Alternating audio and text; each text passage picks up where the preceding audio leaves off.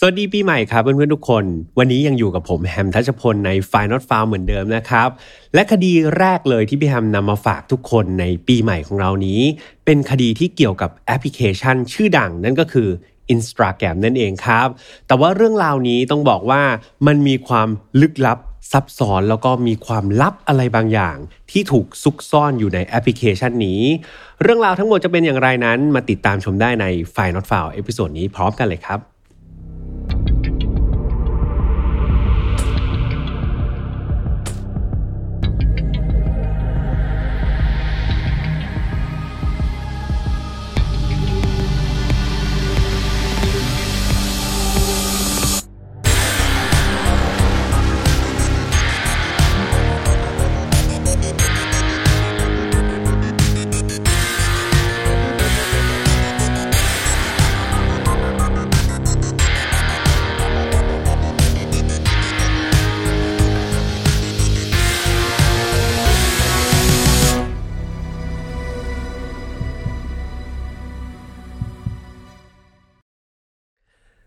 วัสดีปีใหม่ครับ ทุกคนยินดีต้อนรับเข้าสู่ Final f a r Podcast วันนี้คุณอยู่กับผม แฮมทัชพลเช่นเคยนะครับ แม้ว่าจะข้ามปีมาแล้วครับ แต่ว่าโฮสต์รายการยังเป็นคนเดิมนะครับยังเป็นพี่แฮมคนเดิมเหมือนเดิม อาทิตย์ที่แล้วเนี่ยหรือว่าวันอังคารที่แล้วเราไม่ได้เจอกันนะครับเพราะว่าพี่แฮมก็ถือโอกาสนะขอทีมงานไปพักผ่อน ซึ่งทีมงานก็ใจดีมากครับ ให้ตั้งหนึ่งอาทิตย์ทีเดียวนะครับยังไงอาทิตย์นี้กลับมาเจอกันเหมือนเดิมไหนๆเป็นวันปีใหม่แล้วครับพี่แฮมขอถือโอกาสนี้ อวยพรให้ทุกคนเลยนะครับ ไม่ว่าจะเป็นพี่ป้านะอาหรือว่าเป็นน้องๆนะครับ ขอให้ปีนี้เป็นปีที่ดีนะครับ ขอให้โลกเนี่ยใจดีกับพวกเรามากๆนะครับ ใครที่เป็นปีที่ดีอยู่แล้วในปีที่แล้วเนี่ยก็ขอให้ดีๆขึ้นไปครับ ทวีคูณไปเลย ส่วนใครที่อาจจะเป็นปีที่ไม่ดีนักพี่แอมขอให้มันทิ้งไว้ในปีที่แล้วครับปีนี้มาเริ่มต้นกันใหม่ แล้วก็ขอให้เป็นปีที่ดี สุขภาพร่างกายดี สุขภาพจิตใจดีนะครับ แล้วก็มีความสุขมาก ๆ ที่สำคัญฝากติดตามรายการ Final f i l ต่อไปเรื่อย ๆ จนสิ้นปีด้วยนะครับพี่แอมก็ยังคงพยายามต่อสู้นะครับ แล้วก็เข้มแข็งกับคดีที่มันโหดร้ายขึ้นทุกวันกับ Final f i l ของเราต่อไปสำหรับเรื่องราวในวันนี้ครับ เปิดสักราชใหม่มาเนี่ยพี่แฮมก็มีสิ่งใหม่ที่เริ่มต้นสำหรับตัวเองด้วย นั่นก็คือการเปิด อินสตาแกรมของตัวเองนะครับ เปิด IG ของตัวเองขึ้นมาแล้ว โดยต้องบอกว่า IG ของพี่แฮมณวันนี้ครับ วันที่อัดเนี่ยก็มียอด Follow อยู่ถึง 2 คนเลยทีเดียวนะครับ หนึ่งในนั้นคือทีมงานของพี่แฮมนั่นเอง ดังนั้นเพื่อนๆที่อยากจะติดตามพี่แฮมก็ขออนุญาตโฆษณา IG ตัวเองนิดนึงไหนๆจะเปิดแล้วนะครับแฮมทัชพลนะครับก็ฝากไปตามกันได้นะครับเพื่อนๆเดี๋ยวยังไงพี่แฮมจะลงรูปภาพแล้วก็เรื่องราวต่างๆนะครับลงใน IG ให้เพื่อนๆเป็นอีกหนึ่งช่องทางที่เรามาพูดคุยแล้วก็พบเจอกันได้ อย่างไรก็ตามครับแอปพลิเคชัน IG นี้ก็ใช่ว่าจะมีแต่เรื่องราวดีๆครับ เพราะว่าคดีในวันนี้ต้องบอกว่าเป็นอีกหนึ่งคดีที่มันมีความลับอะไรบางอย่างซ่อนเร้นอยู่ในแอปพลิเคชันนี้ แต่ก่อนที่พี่แฮมจะไปเล่าก็ต้องพูดเหมือนเดิมทุกครั้งว่าไฟล์ not found ไม่สนับสนุนความรุนแรงทุกประเภทครับ ทุกเรื่องที่นำมาเล่าเนี่ยอยากให้ฟังไว้เป็นแนวทางในการป้องกันตัวเอง แล้วมาถอดบทเรียนจากอดีตที่มันเลวร้ายไม่ให้เกิดกับเรา แล้วก็คนที่เรารักครับ น้องๆอายุต่ำกว่า 18 ปีตอนนี้อยากให้มีคุณพ่อคุณแม่อยู่ด้วยนะครับ เพราะว่าเนื้อหาก็ค่อนข้างอันตรายครับ แล้วก็มีเรื่องราวเกี่ยวกับโซเชียลมีเดียใช่ไหมดังนั้น ตอนนี้โทรศัพท์มือถือสื่อต่างๆเนี่ยมันใกล้ตัวน้องๆมากๆ คุณพ่อคุณแม่อยู่แล้วก็คอยมอนิเตอร์นะครับอยู่ห่างๆยังห่วงๆกับน้องๆเนี่ยก็จะได้ช่วยเป็นหูเป็นตา แล้วก็ตีกรอบนะครับให้เด็กเนี่ยเดินทางไปกลายเป็นแบบผู้ใหญ่ที่ดีได้นะครับเอาละถ้าเกิดพร้อมกันแล้ว มาฟังเรื่องราวในวันนี้กันเลยดีกว่าครับ เรื่องราวในวันนี้ เพิ่งเกิดขึ้นไม่นานครับ โดยเราต้องย้อนกลับไปในปี 2017 ที่ผ่านมานี้เองนะครับ เราเริ่มต้นที่คู่รักคู่หนึ่งก่อน ฝ่ายหญิงเนี่ยมีชื่อว่ารอเรนฮูเกลไมเออร์ครับ อายุ 29 ปี ส่วนฝ่ายชายเนี่ยชื่อว่า เมทธิวเฟลป์สนะครับอายุ 28 ปี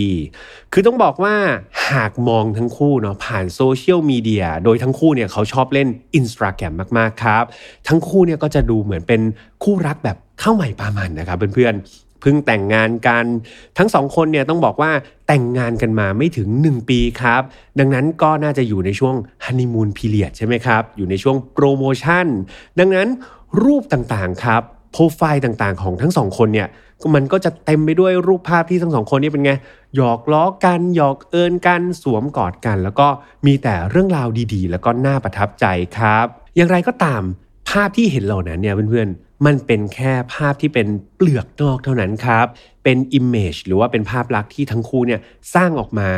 และอยากให้คนอื่นเห็น แต่ความจริงแล้วเนี่ยความสัมพันธ์ของทั้งสองคนเนี่ย มันไม่ดีเลยครับ มันไม่ได้เหมือนกับรูปที่โชว์อยู่ในอินสตาแกรมเลย โดยเฉพาะฝ่ายหญิงอย่างรอเรนครับ เธอแทบไม่มีความสุขกับชีวิตคู่เลยด้วยซ้ำโรเรนกับแมทธิวเนี่ยเป็นคู่รักที่เขาเจอกันตั้งแต่สมัยมัธยมนะครับเพื่อนๆ โดยทั้งคู่เนี่ยเขาอาศัยอยู่ในรัฐเคนตักกี้ประเทศสหรัฐอเมริกาเหมือนกัน แต่ต้องบอกว่าแม้ว่าจะอยู่ในรัฐเดียวกัน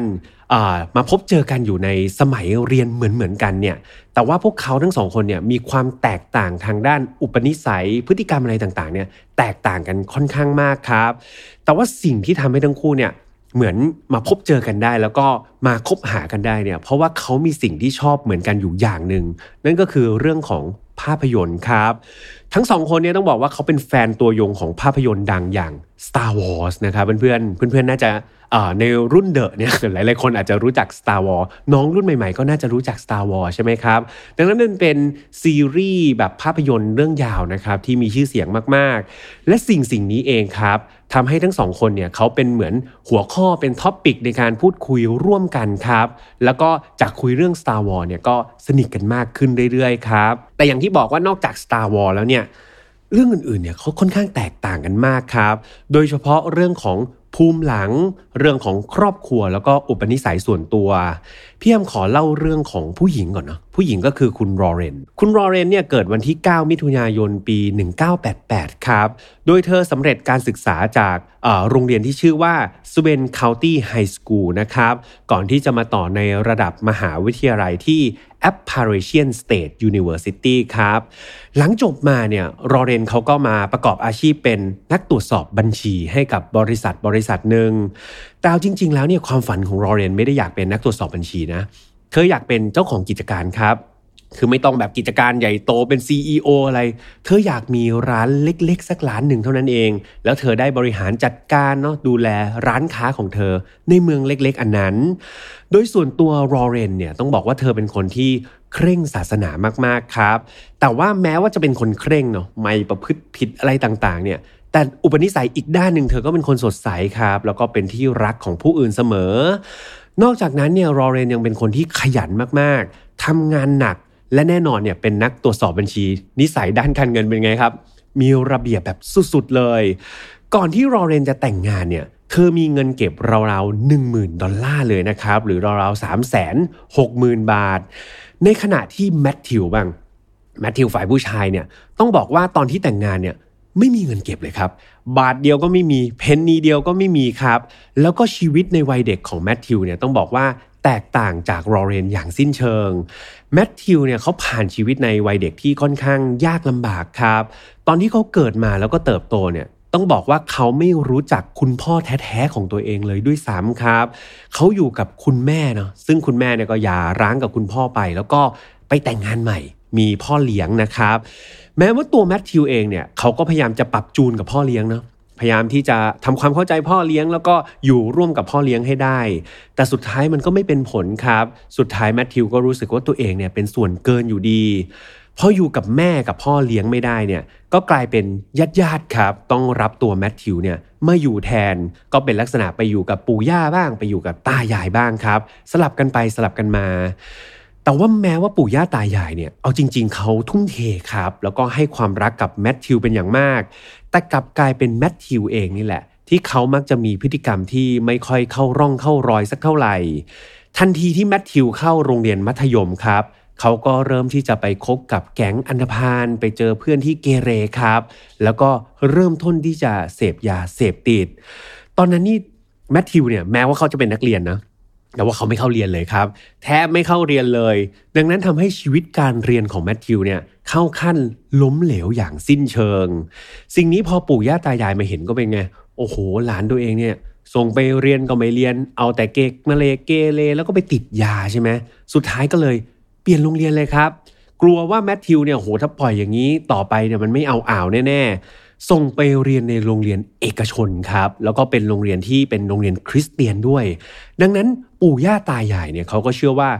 โรงเรียนแบบคริสเตียนที่เป็นเอกชนเนี่ยเขาน่าจะมีพวกค่านิยม ความเชื่อกฎเกณฑ์ต่างๆ ที่มันแบบรัดกุมกว่าโรงเรียนทั่วๆไปใช่ไหมครับ แล้วก็มีความแบบจริงจังกับพฤติกรรมของเด็กมากขึ้น เขาก็หวังครับว่าโรงเรียนแห่งนี้จะได้หล่อหลอมแมทธิวเนี่ยให้กลายเป็นผู้เป็นคนสักที จะได้เดินถูกทางสักที แต่สุดท้ายสิ่งที่คาดหวังนั้น มันก็ไม่สมหวังครับ แมทธิวยังเป็นแมทธิวคนเดิมที่ไม่เคยเรียนหนังสือ แล้วก็ใช้ชีวิตเสเพลไปวันๆ และในช่วงนั้นเองครับ ก็ช่วงที่แมทธิวกำลังเรียนอยู่ในระดับมัธยมนี่แหละ เขาก็ได้ไปเจอกับรอเรนครับ แล้วก็ผู้หญิงต้นเรื่องนะรอเรน แล้วก็คบหากันในที่สุด อย่างไรก็ตามเนี่ยช่วงที่แมทธิวกับรอเรนเนี่ยเขาเป็นแฟนกันเนี่ยในสมัยเรียนเนาะก็ต้องมีอัน เลิกรากันไปอยู่ช่วงหนึ่งครับ นั่นก็เพราะว่าครอบครัวของรอเรนเนี่ยมีเหตุต้องย้ายรัฐเนาะไปอยู่ที่นอร์ทแคโรไลนาแทน ตอนนั้นเนี่ยรอเรนกับแมทธิวพออยู่กันห่างกันนะอยู่กันคนละที่ก็เลิกลากันไป แล้วก็ขาดการติดต่อไปเป็นเวลาหลายปีมากๆครับ แล้วก็ดูเหมือนทั้งคู่เนี่ยก็ไม่น่าจะมาเจอกันแล้วใช่ไหมครับ ต่างคนต่างมีชีวิตของตัวเองไป วันเวลาผ่านไปโดยไม่มีใครคิดครับว่าทั้งคู่เนี่ยจะโคจรกลับมา พบเจอกัน ไม่ได้แค่พบเจอกันอย่างเดียวนะ กลับมาคบหากันอีกครั้งด้วยครับ นั่นก็คือวันหนึ่งเนี่ยในขณะที่รอเรนคนที่เป็นผู้หญิงเนี่ยเธอก็เล่นอินสตาแกรมไปทั่ว ๆ ไปเนาะปรากฏว่าเธอเห็นว่ามีคน follow เธอเนี่ยเพิ่มขึ้นมาคนหนึ่งครับ คนคนนั้นเนี่ยพอดูแล้วเนี่ยก็ไม่ใช่คนอื่น แต่ก็คือแมทธิวแฟนเก่าของเธอนั่นเองแมทธิวไม่ได้แค่มา follow Instagram นะมากด หัวใจอะครับเพื่อนๆพี่แอมก็เพิ่งหัดเล่นวันเดียวนะเขาบอกมากดหัวใจมากดไลค์ให้กับรูปของลอเรนเนี่ยทุกรูปเลยครับตามเข้าไปส่องนะกดถูกใจถูกใจเป็นหัวใจทุกรูปเลย ซึ่งตอนนั้นลอเรนก็เฮ้ยประหลาดใจอะแฟนเก่าไม่ได้เจอตั้งนาน อยู่ๆมา follow แล้วก็มากดไลค์ให้เต็มหมดเลยให้ทุกรูปเลย แต่แม้ว่าประหลาดใจครับ แต่ลึกๆเนี่ยลอเรนก็รู้สึกไงรู้สึกดีใจครับ รู้สึกปลื้มรู้สึกว่า เฮ้ย แฟนเก่าเนี่ยยังน่าจะยังรู้สึกดีกับเรานะ ตามมากดไลค์ให้หมดเลย ดังนั้นจากการเป็นแค่ follower ครับ จากแค่มากดไลค์เนี่ยก็เริ่มที่จะพัฒนา มาเป็นแบบแชทกันผ่าน direct message ครับ มาพูดคุยกัน วันเวลาก็ผ่านไปเรื่อยๆ ครับ หัวข้อที่ทั้งสองคนคุยกันก็คงหนีไม่พ้นการพูดถึงเรื่องราวเก่าๆ ใช่ไหมครับ วันดีๆ ที่พวกเขาเคยเป็นแฟนกันสมัย puppy love เนาะเป็นแฟนกันสมัยมัธยม ก็พูดคุยกันไปครับ จาก direct message ใน Instagram ก็พัฒนาขึ้นไปอีก เป็นการคุยโทรศัพท์กันครับ ได้ยินเสียงกันแล้วพูดคุยกัน แล้วมันก็พัฒนาต่อไปอีกเนาะจากคุยโทรศัพท์กันได้ไม่กี่เดือน ทั้งคู่ก็ตัดตัดสินใจครับ กลับมาคบหาดูใจกันเป็นแฟนกันอีกครั้งหนึ่งนั่นเอง หลังจากเป็นแฟนกันครับ แน่นอนว่าแมทธิวเนี่ยตอนนั้นเขาอยู่คนละเมืองคนละรัฐใช่ไหมครับเขาตัดสินใจลงทุนเลยครับ ย้ายบ้านเลย หอบผ้าหอบผ่อนเนี่ยมาอยู่ที่นอร์ทแคโรไลนาครับเพื่อจะได้มาอยู่ใกล้ชิดกับรอเรนเนาะแล้วก็มาอยู่ใกล้ๆกัน ได้มาเจอหน้าเจอตากัน ในช่วงแรก ๆ ครับ ต้องบอกว่าหลาย ๆ คนที่รับรู้ข่าวนะว่าเฮ้ยแมทธิวกับรอเรนเนี่ยกลับมาคบกันอีกแล้ว หลาย ๆ คนดีใจครับ แล้วก็รู้สึกว่า เออ สงสัยสองคนนี้เนี่ย น่าจะเป็นคู่แท้กันจริง ๆ หนึ่งในคนที่ดีใจมาก ๆ เลยก็คือรอรี่ครับ รอรี่เนี่ยก็คือคุณแม่ของรอเรนนั่นเอง คือต้องบอกว่ารอรี่เนี่ยเขาชอบแมทธิวมาตั้งแต่สมัยที่เป็นแฟนกันในสมัยมัธยมแล้ว รอรี่เนี่ยเขามองแมทธิวว่าเหมือนลูกชายคนหนึ่งเลยนะ แล้วก็มองว่าแมทธิวเนี่ยแบบเป็นว่าที่ลูกเขยที่ดีมากๆเลย แมทธิวเป็นผู้ชายที่เหมาะสมกับลูกสาวเขาทุกอย่างเลยครับ แต่ในทางกลับกันเดล เดลคือคุณพ่อของรอเรนนะ กลับรู้สึกแตกต่างครับ ไม่ค่อยเห็นด้วยกับคุณแม่สักเท่าไหร่ ในสายตาของเดลเนี่ยเขามองว่าแมทธิวเนี่ยรู้สึกว่าพยายามเข้าหารอเรนเนี่ยมากเกินไปครับ แล้วก็ดูเหมือนพยายามจะเข้ามาเอาผลประโยชน์อะไรจากลูกสาวของเขาเนี่ยอยู่ตลอดเวลานะเหมือนมี hidden agenda มีอะไรซ่อนเร้นอยู่บางอย่าง ซึ่งเอาจริง ๆ เดลเขาก็ไม่ได้แบบสามารถจับอะไรได้ชัดๆนะว่าแบบเฮ้ยแมทธิวมันไม่ดีตรงไหน แต่มันเป็นเซนส์ของความเป็นพ่อครับ พ่อมองไปแล้วรู้สึกว่าเฮ้ยคนนี้มันไม่น่าจะเป็นผู้ชายที่ดีอะอย่างไรก็ตามมันเป็นแค่เซนครับเพื่อนๆพอเดลเขาไม่ได้มีหลักฐานไม่ได้มีพยานจะไปชี้ชัดว่าแมทธิวเป็นผู้ชายที่ไม่ดีเนี่ย สุดท้ายเขาก็ต้องปล่อยครับ ปล่อยให้เป็นสิทธิ์ของรอเรนเนาะลูกสาวที่เธอสามารถที่จะรัก หรือว่าเลือกใครมาเป็นคู่ชีวิตของเธอก็ได้ อย่างไรก็ตามครับ สุดท้ายแล้วดูเหมือนสัญชาติของตยานของเดลเนี่ย จะถูกนะครับเพื่อนๆ เพราะว่าเหตุการณ์เนี่ยมันมีอยู่วันหนึ่ง วันนั้นเนี่ยแมทธิวมากินข้าวกับบ้านของครอบครัวลอเลนครับ ปรากฏว่าระหว่างที่กินข้าวกันอยู่เนี่ยไม่รู้มีการไปสืบประวัติอะไรกันเนาะเพื่อนๆ ปรากฏว่าแมทธิวเนี่ยถูกถามถึงการแต่งงานก่อนหน้านี้ครับเพื่อนๆ คือแมทธิวเนี่ยเขาเคยแต่งงานมาก่อนเนาะแล้วก็ไม่รู้คุณพ่อหรือคุณแม่เนี่ยก็ไปถามแมทธิวว่าเฮ้ยแมทธิวทำไมแบบเออถึงแต่งงานแล้วก็เลิกกันไปล่ะ ปรากฏว่าพอแมทธิวได้ยินคำถามนั้นไปครับ โอ้โหแบบเดือดเลยครับ ระเบิดอารมณ์มากลางโต๊ะอาหารเลย เขานี่ดูแบบโกรธเกลี้ยวโมโหแบบทุบโต๊ะเลยครับ แล้วเขาก็บอกคุณพ่อคุณแม่ของลอเรนว่า หยุดถามคำถามนี้กับเขา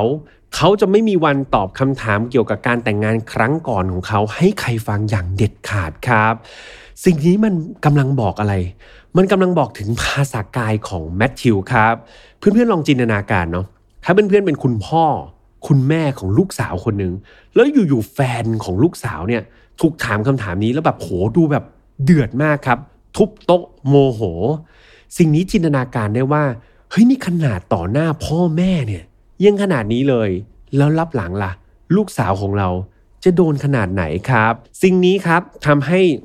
ตัวคุณพ่อคุณแม่ของรอเรนเนี่ยรู้สึกเป็นห่วงมากๆครับ เป็นห่วงรอเรนว่า เธออาจจะกลายเป็น คู่รักที่ถูกแบบทำร้ายร่างกายครับ หรือว่าทำร้ายจิตใจจากชายที่ชื่อแมทธิว อย่างไรก็ตามเนี่ยตัวรอเรนเองเนี่ยเธอยังยืนยันเนาะเธอยังกลับไปบอกคุณพ่อคุณแม่ว่า อย่าคิดมากไม่มีอะไร เธอแบบยังคบหาดีกับแมทธิวแมทธิวยังเป็นผู้ชายที่ดีมากๆ เธอยังยืนยันแบบนั้นครับ แน่นอนว่าพ่อแม่ก็คงไม่ขัดเนาะเพราะลูกสาวก็ยืนยันแบบนั้น แล้วก็ปล่อยให้ทั้งคู่เนี่ยคบหากันไป ในที่สุดครับในปี 2015 เนี่ยทั้งคู่ก็ตัดสินใจที่จะมั่นหมายกันครับ และก็พอมั่นหมายกันเสร็จก็จะมีงานแต่งงานเกิดขึ้นใช่ไหมครับ ในงานแต่งงานเนี่ยต้องบอกว่ามันมีเรื่องราวเกร็ดเล็ก ๆ น้อยๆนิดหนึ่งที่พี่ทำอยากจะเล่าให้ทุก ๆ คนฟัง คือในงานเนี่ยทุกอย่างมันก็โอเคนะก็เป็นงานแต่งงานที่ดีงานหนึ่งแหละ แต่ว่ามันมีจุดจุดหนึ่งครับ ที่เรียกว่ามันเป็นที่พูดถึงของเหล่าเพื่อนๆที่ไปร่วมงาน นั่นก็คือ ปฏิกิริยาของคุณแม่แมทธิวครับ อันนี้พูดถึงคุณแม่ฝ่ายชายนะ คือคุณแม่ของแมทธิวเนี่ย ตอนที่เธอไปร่วมงานแต่งงานของลูกชายกับรอเรนเนี่ยต้องบอกว่า เธอแสดงปฏิกิริยาที่แบบเกลียดขี้หน้าเจ้าสาวคนนี้เป็นอย่างมากครับ หนึ่งเลยคือเธอจงใจสวมชุดขาวคล้ายๆชุดแบบแต่งงานเลยนะ คือปกติแล้วตามมารยาทใช่ไหมครับเพื่อนๆเขาก็จะให้เจ้าสาวเนี่ยโดดเด่นที่สุด สวมชุดแต่งงานสีขาวแบบเป็นสง่า แขกเนี่ยก็จะไม่ค่อยใส่ชุดสีขาวครับ เพื่อไม่ให้ไปทับลายกับเจ้าสาว แต่นี้ไปไปมาๆคนที่เป็นคุณแม่ของว่าที่เจ้าบ่าวเนี่ยก็คือสามีในอนาคตเนี่ยกับแต่งกายนะครับ เป็นชุดแต่งงานเลย ใส่ชุดสีขาวเลย แบบนี้มันก็ดูแบบไม่ค่อยเหมาะสมใช่ไหมครับ นอกจากจะแต่งกายไม่เหมาะสมแล้วเนี่ยสีหน้าครับ พอเวลาสีหน้าที่มองไปที่รอเรนเนี่ย คุณแม่แมทธิวแบบชักสีหน้าออกครับ เหมือนในละครไทยเลย ดูเกลียดมากครับ ดูเกลียดลูกสะใภ้คนนี้มาก อย่างไรก็ตามครับ นั่นก็เป็นแค่จุดสังเกตเนาะของเพื่อนๆที่ไปร่วมงานของแขกที่ไปร่วมงาน สุดท้ายแล้วงานแต่งงานนี้มันก็สามารถที่จะจบลงด้วยดีครับ และแมทธิวกับรอเรนก็ได้เป็นสามีภรรยากันอย่างถูกกฎหมายนั่นเอง และหลังจากแต่งงานไปเพียงไม่กี่เดือนครับเพื่อนๆ สุดท้ายตัวตนที่แท้จริงของแมทธิวเนี่ยก็เริ่มออกลายแล้วครับแมทธิวนี่เป็นคนที่เกียจคร้านมากๆกับเพื่อนๆแล้วก็ทำอะไรเนี่ยไม่เกรงใจใครเลย ที่สำคัญคือเขาใช้จ่ายแบบเกินตัวมากๆแมทธิวนี่เขาหมดเงินไปกับการใช้จ่ายผ่านไอจูนครับ แล้วก็ เติมเกมใน Xbox Xbox ก็จะเป็นแพลตฟอร์มในการเล่นเกมอย่างหนึ่งเหมือน PlayStation นะครับเพื่อนๆ โดยแมทธิวเนี่ยหมดเงินไปกับ iTunes กับ Xbox เนี่ยมากถึง 1,200 ดอลลาร์ หรือว่าราวๆ 40,000 บาทครับเพื่อนๆ คือเติมเกมไป 40,000 เนาะเพราะว่าวันๆ เนี่ยเขาไม่ได้ออกไปทำงานเลยครับ วันๆ เอาแต่อยู่บ้านแล้วก็นั่งเล่นเกมครับ เล่นเกมอยู่ทั้งวันเลย จะมีออกไปบ้างก็จะเป็นงานแบบพาร์ทไทม์ครับ ออกไปแป๊บหนึ่งแล้วก็ทำงานอยู่ไม่กี่วันก็ลา ลาก็กลับมานั่งเล่นเกมครับ เล่นเกมจนไม่ไปทำงานก็ถูกไล่ออกวนลูปอย่างนี้ไปเรื่อยๆ นั่นเท่ากับว่าจริง ๆ แล้วแมทธิวเนี่ยแทบจะไม่ได้หาเงินเข้ามาในครอบครัวเลย ไม่หาไม่พอครับ ใช้จ่ายนะเติมเกมแล้วก็นั่งเล่นเกมอยู่อย่างนั้นทั้งวัน สิ่งนี้ทำให้ความตึงเครียดทางด้านการเงินในครอบครัวเนี่ยมันสูงมากๆครับ แล้วก็บีบให้ตัวภรรยาอย่างรอเรนเนี่ย ต้องทำงานหนักมากกว่าเดิม แล้วก็ไม่ได้ทำแค่หนึ่งงานด้วย เธอต้องทำถึง 2 งานครับ เพื่อหาเงินเนี่ยมาเป็นรายได้ในการจุนเจือครอบครัวได้ แย่ไปกว่านั้นก็คือ เรื่องการเงินเนี่ยไม่ใช่แค่ปัญหาเดียวในชีวิตของแมทธิวกับรอเรนครับ ยังมีปัญหาใหม่ๆ แล้วก็ปัญหาใหญ่ๆเนี่ยเกิดขึ้นเยอะแยะมากมายในครอบครัวนี้6 เดือนครับเพื่อนๆ หลังจากที่ทั้งคู่เนี่ยแต่งงานกัน มันก็มีอยู่วันหนึ่งที่แมทธิวกับ รอเรนเนี่ยเขากลับไปเยี่ยมครอบครัวของแมทธิวเนาะไปนั่งกินข้าวกับคุณพ่อคุณแม่ของแมทธิวพฤติกรรมแรกเลยที่ลอเรนเนี่ยเธอเจอก็คือ พฤติกรรมของคุณพ่อคุณแม่แมทธิวที่เรียกว่าไม่ต้อนรับแขกเลยครับ ไม่ต้อนรับลูกสะใภ้คนนี้เลยรอเรนเนี่ยถูกแบบเหมือนกีดกันเนาะแล้วก็ถูกมองเหมือนเป็นสัตว์ประหลาดครับ เหมือนเป็นตัวประหลาดเหมือนเป็นคนนอกรีดที่น่ารังเกียจดังนั้นตลอดเวลาที่รอเรนกับแมทธิวเนี่ยกลับไปเยี่ยมครอบครัวของแมทธิวเนี่ยต้องบอกว่า รอเรนเธอไม่มีความสุขเลยครับ แล้วพอไม่มีความสุขเนี่ยสุดท้ายทั้งคู่ก็ทะเลาะกกันหนักมากกว่าเก่าซะอีก ไม่เพียงเท่านั้นครับรอเรนเนี่ยเธอยังสงสัยด้วยนะว่าแมทธิวสามีของเธอเนี่ยอาจจะแอบไปมีกิ๊กครับ อาจจะไปนอกใจแล้วก็มีความสัมพันธ์ลึกซึ้งกับเพื่อนบ้านคนหนึ่งที่ชื่อว่าวาร์รีครับเพื่อนๆ ความสงสัยเนี่ยคือรอเรนเธอก็สงสัยอยู่ในใจนะเฮ้ยทำไมแมทธิว สามีฉันนี่มันดูสนิทกับเพื่อนบ้านคนนี้จังเลยใช่ไหมปรากฏว่าความสงสัยของเธอเนี่ยมันกลายมาเป็นความมั่นใจ เพราะว่าในวันหนึ่งครับ ในขณะที่รอเรนกับแมทธิวเนี่ยเขากำลังรับประทานอาหารเย็นกันอยู่ ปรากฏว่าวอร์รี่เนี่ยคนที่เป็นเพื่อนบ้านเนี่ยก็มาเคาะประตูเนาะก๊อกก๊อกก๊อกแล้วก็มาชวนแมทธิวครับมาชวนแมทธิวบอกว่าเธอเธอออกไปข้างนอกกับฉันหน่อย ตอนนั้นรอเรนก็เป็นไง เฮ้ยกินข้าวกับสามีอยู่ อยู่ๆเพื่อนบ้านมาชวนสามีออกไปข้างนอก รอเรนก็ไม่ยอมเลยครับโวยวายบอกเธอห้ามไปนะ เธอต้องกินข้าวกับฉัน ปรากฏว่าแมทธิวเป็นไงรู้ครับรู้ไหมครับเพื่อนๆเขาไม่เกรงใจภรรยาเลยครับ สิ่งที่เขาทำก็คือ เดินออกไปครับ เดินออกไปกับวอร์รี่คนที่เป็นเพื่อนบ้านเนี่ยหน้าตาเฉยเลย แสบไปกว่านั้นก็คือ หลังจากออกไปสักพักหนึ่งเนี่ยแมทธิวก็ส่งข้อความมาหารอเรนคนที่เป็นภรรยาแล้วก็บอกว่า เธอกินข้าวไปคนเดียวเถอะนะ วันนี้ฉันมีอะไรสนุกสนุกอยากจะทำกับวอร์รี่เนี่ยมากมายเลย โอ้เจ็บปวดนะครับเพื่อนๆ ถูกส่งข้อความแบบนี้มา ตอนนั้นรอเรนเนี่ยพอได้ข้อความนี้จากแมทธิวเนี่ย เธอรู้ตัวเลยครับว่า ความสัมพันธ์ความเป็นสามีภรรยาของเธอกับแมทธิวเนี่ยมันคงต้องจบลงแล้วครับ ทุกสิ่งทุกอย่างเนี่ยมันน่าจะเดินมาถึงทางตันแล้ว แต่สุดท้ายครับเพื่อนๆ เธอไม่มีโอกาสได้เดินออกจากความสัมพันธ์นั้นด้วยตัวเอง เพราะในวันที่ 1 กันยายนปี 2017 ครับ เวลาราวๆตีหนึ่งแมทธิวเนี่ยคนที่เป็นฝ่ายชายเนี่ยได้โทรไปยังเบอร์นายวันวันครับเบอร์ 911 เพื่อแจ้งเหตุว่า เขาได้พลั้งมือสังหารภรรยาของตัวเองไปแล้วครับ แต่ตอนนั้นเนี่ยแมทธิวก็บอกว่าเขาไม่รู้ว่ามันเกิดอะไรขึ้นกันแน่ และมันเกิดขึ้นได้อย่างไร ในตอนนั้นตอนที่แมทธิวโทรไปยังเบอร์ 911อะครับเพื่อนๆเขาก็บอกเจ้าหน้าที่ว่า ผมกำลังฝันอะไรบางอย่าง แล้วก็สะดุ้งตื่นขึ้นมา ผมเดินไปเปิดไฟ แล้วผมก็เห็นเธอเนี่ย นอนตายอยู่บนพื้น ผมเนี่ยมีเลือดเต็มตัวไปหมด มีมีดเปื้อนเลือดอยู่บนเตียงผมด้วย ผมว่าผมเนี่ยฆ่าเธอเองแหละ แต่ผมไม่อยากเชื่อเลย โอ้พระเจ้าเธอนอนอยู่ตรงนั้น เธออายุแค่ 29 เอง เธอไม่หายใจแล้ว พอพูดเสร็จครับแมทธิวก็ร้องไห้ออกมา ในขณะนั้นครับเจ้าหน้าที่ที่รับสายเนี่ยก็รู้เลยว่ามันคงมีอะไรบางอย่างผิดปกติเกิดขึ้นที่บ้านของแมทธิวแน่นอน ตอนนั้นเนี่ยเจ้าหน้าที่ก็พยายามที่จะให้แมทธิวเนี่ยสงบสติอารมณ์ลง ในขณะที่แมทธิวครับก็พยายามที่จะบอกเจ้าหน้าที่ไปว่าเนี่ยตัวเขาเนี่ยที่มีอาการเบลอๆแบบเนี้ยเป็นเพราะเขาเนี่ยเพิ่งกินยาแก้ไอเข้าไป และเขากินยาแค่แก้ไอเข้าไปเนี่ยก็เพราะว่าเขาเนี่ยมีปัญหาเกี่ยวกับการนอนครับ เขาก็เลยต้องกินยาแก้ไอเพื่อให้ตัวเองเนี่ยนอนหลับได้ และในคืนที่เกิดเหตุเนี่ยเขาก็บอกว่าเขาเนี่ยกินยาแก้ไอเนี่ยในปริมาณ มากเกินกว่าที่จำเป็น ดูเหมือนว่าในระหว่างที่แมทธิวเนี่ยเขาพยายามโทรศัพท์คุยกับเจ้าหน้าที่เนี่ยแมทธิวจะย้ำประโยคนี้มากๆครับ ว่าเขาเนี่ยเหมือนมีพฤติกรรมอะไรบางอย่างเนี่ยแปลกๆไป โดยมีผลข้างเคียงจากการกินยาแก้ไอเข้าไปครับและเพียงไม่กี่นาทีเนี่ยเจ้าหน้าที่เขาก็เดินทางใช่ไหมก็ประสานงานกับเจ้าหน้าที่ตำรวจแล้วก็หน่วยพยาบาลเนี่ยเดินทางมายังถึงที่เกิดเหตุได้นะครับ หลังจากไปที่เกิดเหตุเนี่ยเจ้าหน้าที่ก็พบว่า รอเรนเนี่ยนอนขดตัวอยู่ครับ พร้อมมีร่องรอยบาดแผลถูกแทงมากถึง 123 แผลก็เพื่อนๆเยอะมากๆเลยนะ ถูกแทงเป็นร้อยแผลเลย โดยเฉพาะใบหน้าอย่างเดียวเนี่ย มีรอยการถูกแทงมากถึง 44 แผลนะครับเพื่อนๆ นอกจากนั้นก็เป็นบริเวณคอบริเวณแขนครับ เต็มไปหมดเลยลอเล่นถูกนำตัวไปส่งโรงพยาบาลอย่างเร่งด่วนครับ แต่ว่าน่าเสียดายเนาะโดนแทงไปมากขนาดนั้นแล้วสุดท้ายมันก็ไม่ทันการแล้วครับ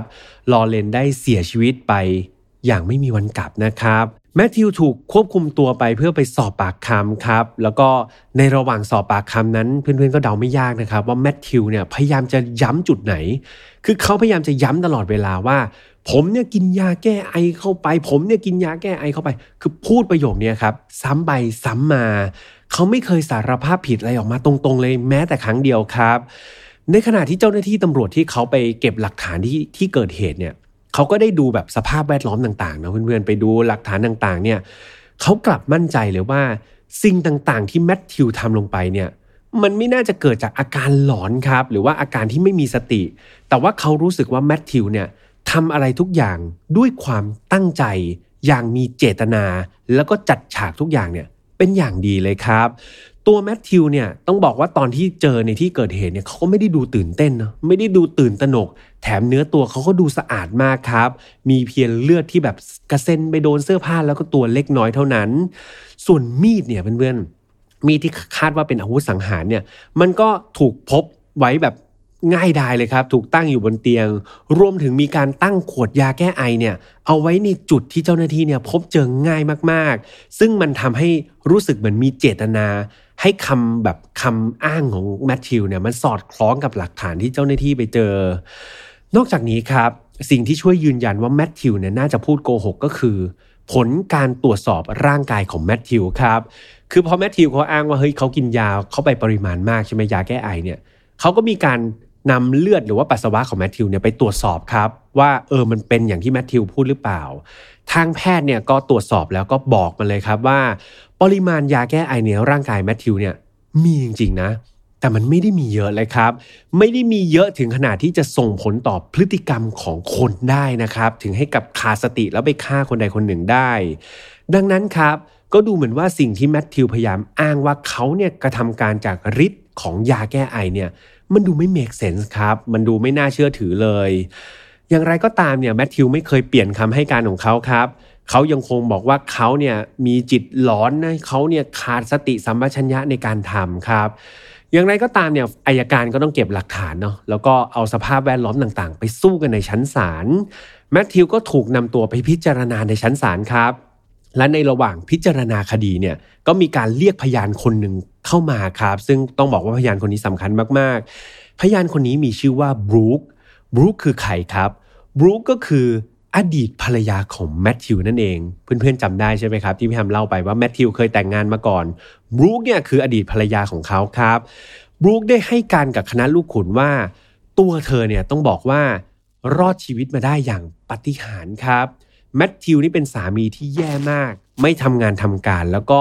มีความรุนแรงครับ ในทั้งด้านด้านการแบบอารมณ์นะคือเขามีแบบความบกพร่องทางด้านการควบคุมอารมณ์ครับ แล้วก็ชอบทำร้ายร่างกายภรรยาอยู่เป็นประจำดังนั้นตอนที่เธอตัดสินใจ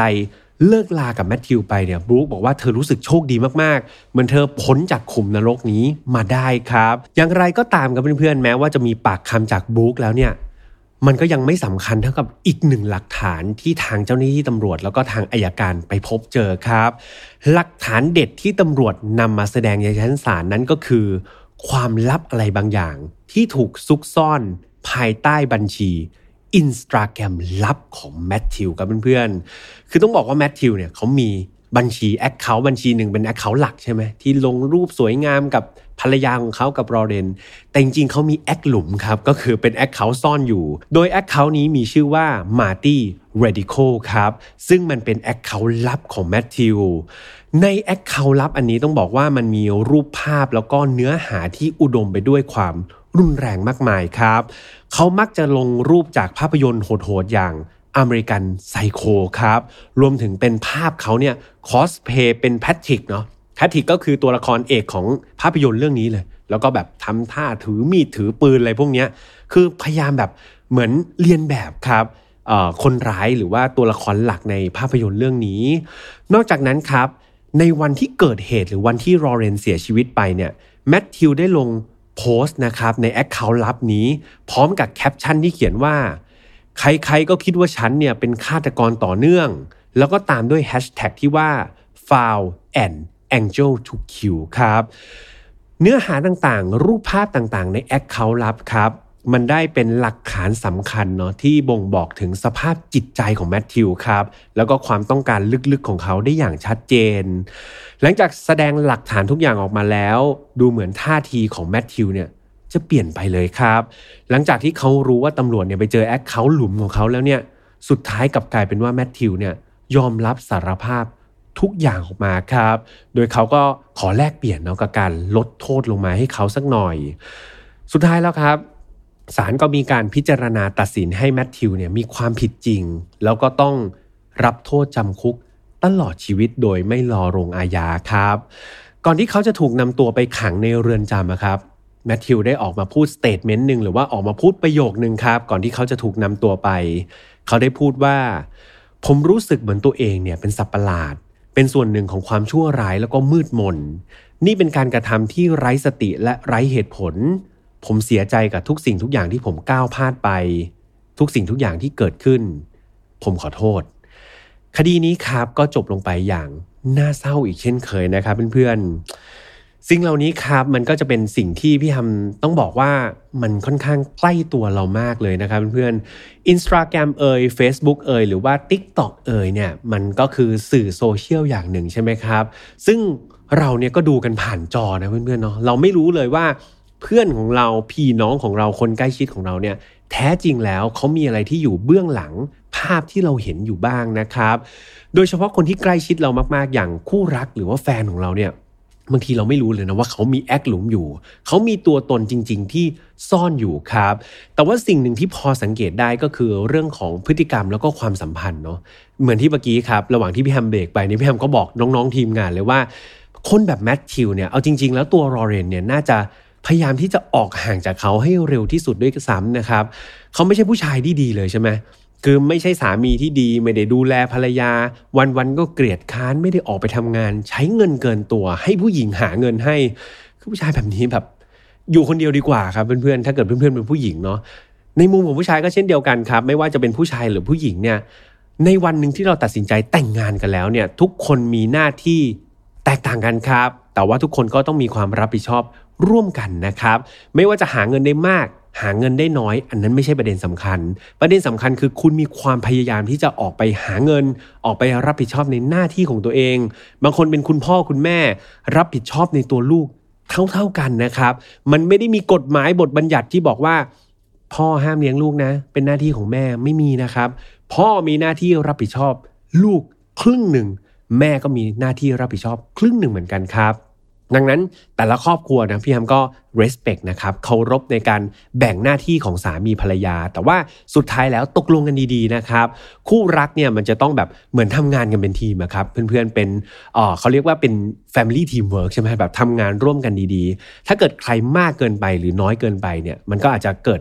ปัญหาเกี่ยวกับความสัมพันธ์ได้ ดังนั้นครับเรื่องราวนี้พี่แอมก็อยากให้ทุกคนเนี่ยลองกลับไปเนาะฟังเรื่องราวนี้เสร็จลองกลับไปพิจารณา คนที่มีครอบครัวแล้วเนาะลองพิจารณาตัวเองดีๆ ว่าเราแบ่งสรรปันส่วนได้อย่างลงตัวและมีความสุขหรือยัง หรือน้องๆที่มีแฟนนะครับ ก็ลองดูว่าความสัมพันธ์ของเรานั้นยังเป็นความสัมพันธ์ที่ดี แล้วก็ไม่ได้ถูกเอารัดเอาเปรียบ หรือว่าไปเอารัดเอาเปรียบคนอื่นนะครับ ก็ฝากไว้ตรงนี้ด้วยเนาะสำหรับไฟนอตฟาวครับ เรายังเจอกันแบบนี้ทุกวันอังคารทางช่องของ Mission to Pluto เหมือนเดิมครับ ไม่ว่าจะเป็น YouTube Spotify SoundCloud Podbean Apple Podcast ครับ ใครที่อยากฟังยาวๆก็ ทาง Spotify เนาะกับ Apple Podcast ครับก็ฝากไปติดตามกันได้ ส่วนใครที่อยากจะพูดคุยกันต่อนะครับ มีเรื่องราวอะไรที่อยากจะแชร์ก็เข้าไปใน Final File Family เป็น Facebook กลุ่มปิดครับ แต่ไม่ใช่กลุ่มลับนะครับ เพื่อนๆก็เข้าไปพูดคุยกับพี่แฮมได้เลย สุดท้ายครับ ปีใหม่แล้วครับใครที่อยากปรับเปลี่ยนอะไรตัวเองใหม่ ๆ เริ่มเลยวันนี้นะครับ ไม่ต้องรอวันไหนแล้ว ขอให้ทุกคนมีชีวิตที่ดี มีวันเวลาที่ดีในปีใหม่นี้ แล้วเจอกันใหม่วันอังคารหน้าครับ สวัสดีครับ Mission to Pluto Podcast let's get out of your orbit พบกับเรื่องราวที่คุณอาจจะหาไม่เจอ แต่เราเจอใน f i n a l f i l e Podcast